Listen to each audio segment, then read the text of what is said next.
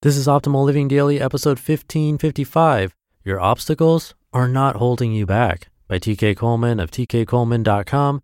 And I'm Justin Malik, your very own personal narrator today and every day. So it's not a typical podcast. There are no interviews, and it's short, almost always fewer than 10 minutes. Speaking of short, I'll keep this intro short, so let's get right to the post and start optimizing your life. Your obstacles are not holding you back by TK Coleman of tkcoleman.com. Common sense wisdom obstacles are what hold us back from extraordinary achievement. This seems to be fairly self evident. If you found a person who failed to achieve their goals, you've also found a person who failed to overcome an obstacle of some kind. So it makes perfect sense to say obstacles are what holds us back. But I think it's a little more tricky than that. Our greatest enemy isn't the obstacle, it's the ordinary. Obstacles are inspiring. They force us to react with resilience and urgency. We may not feel good when we have them, but we tend to be at our best when they fire us under our seats. The lizard brain loves obstacles. The reactive self gets its whole sense of purpose from obstacles. Obstacles motivate us to be productive and creative without us having to change our overall worldview. Case in point, imagine that things are going well at your job. Then one day your boss says, I need more results from you. Your recent performance has been unsatisfactory. In fact, if you don't double your outcomes by the end of this month, we're going to have to terminate your position. What would you feel if you heard those words being spoken to you? You'd probably be a little sad or angry or resentful or scared. But what would you actually do? The odds are high that you would do one of the following two things regardless of how upset you felt. One, you would find a way to double your outcomes in order to save your job, or two, you would use your anger or fear to motivate you to look for a job that's a better fit for your working style. Either way, you would increase your productivity or creativity. That's what most people tend to do when faced with a crisis. Contrary to popular opinion, I don't think we fail because we're bad at reacting to obstacles. I think we fail because we're too good at reacting to obstacles. If you only focus on how people feel when they face obstacles, you'll think people are bad at dealing with challenges. If you watch what people do, however, you'll realize that we're usually at our best during these times. Hang on though, this isn't a typical motivational rant about how you should appreciate your obstacles because of their ability to make you a better person. This is an invitation to make a shift from the reactive orientation to the creative orientation. You make that shift when you realize that your real enemy isn't your belief that you're surrounded by obstacles, but it's your belief that you're surrounded by ordinariness. When you look around you, what do you see? You see three things opportunities, obstacles, and ordinariness. That is, you see situations that look promising, you see situations that look challenging, and you see situations that look neutral. That third category, however, is an illusion. Nothing is neutral, nothing is ordinary. And this is the secret that extraordinary achievers have figured out. Ordinary situations are just opportunities that most people haven't learned to see. While most people live in the reactive orientation where hard work and productivity are driven by fear, innovators live in the creative orientation where hard work and productivity are driven by an uncommon sense of possibility. Innovation is tricky because we have to see opportunities without the assistance of obstacles.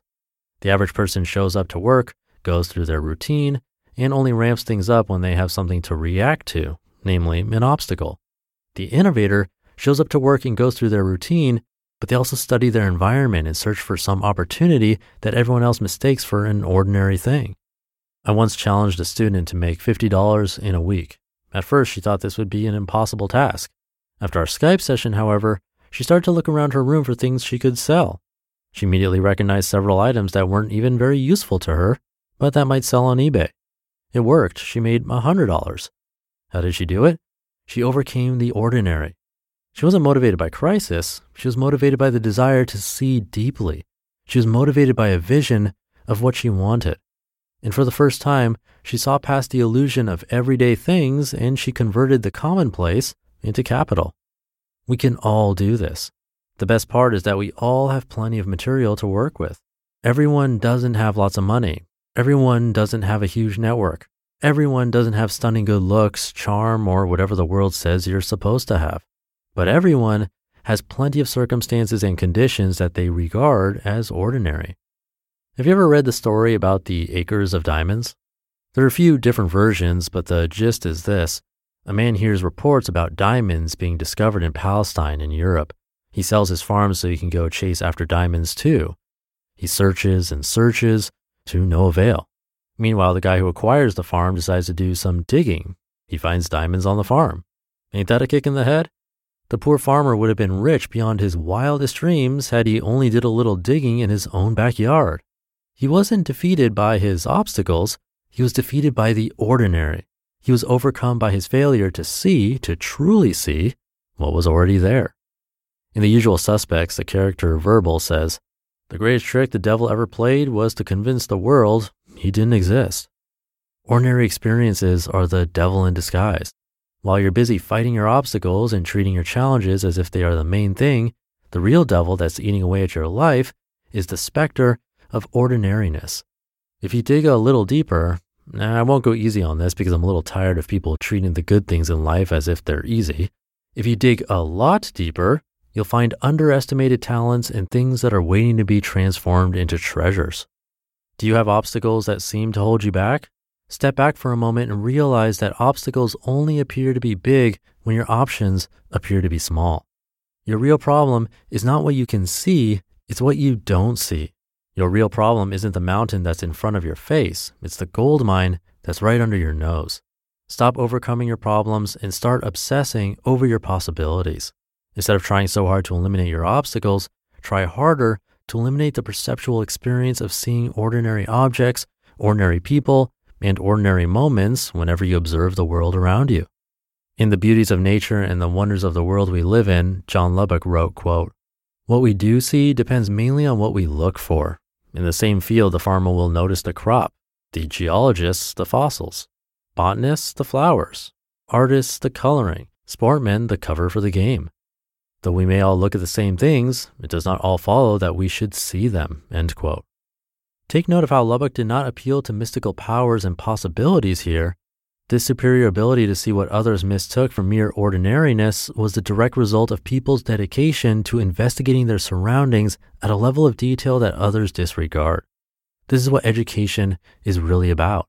To learn is to initiate yourself into the world of the possible by meticulously cultivating novel insights, fresh perspectives, and unconventional ways of looking and listening. Crack open those ordinary books you're taking for granted. Converse with those ordinary people you're taking for granted. Ask those ordinary questions you're taking for granted. Act on those ordinary ideas you're taking for granted. Sharpen those ordinary skills you're taking for granted. Deeply explore all the ordinary elements in your life you're taking for granted. Lift the veil and see the world for what it truly is a place that continues to remind us over and over again that the next big thing is most likely to stem from a special way of seeing something that seems so so on the surface. You just listened to the post titled, Your Obstacles Are Not Holding You Back by TK Coleman of tkcoleman.com. And thank you to TK. It's a unique perspective I haven't seen on this podcast. It's always a refreshing take from him. He and Isaac Morehouse are also the hosts of the podcast Office Hours, where they answer questions about career and often talk about basketball. But I'll do it for today. Thank you for listening and sticking around until the end. Have a great weekend if you're listening in real time, and I'll see you tomorrow where your optimal life awaits.